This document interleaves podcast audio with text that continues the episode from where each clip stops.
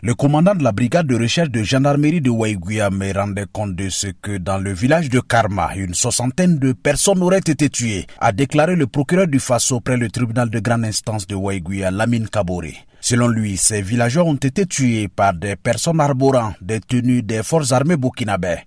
Les auteurs de ces faits auraient emporté divers biens dans la dite localité, fait-il savoir tout en citant la brigade. Mon parquet, saisi de ces faits dont la gravité est avérée, a donné les instructions nécessaires à la sous-unité d'enquête de procéder à tous les actes en vue de les élucider et d'interpeller toutes les personnes qui y sont impliquées a rassuré le procureur avant d'ajouter qu'il saisit l'occasion pour lancer un appel à toute personne qui disposerait d'informations sur ces faits à lui en faire la dénonciation.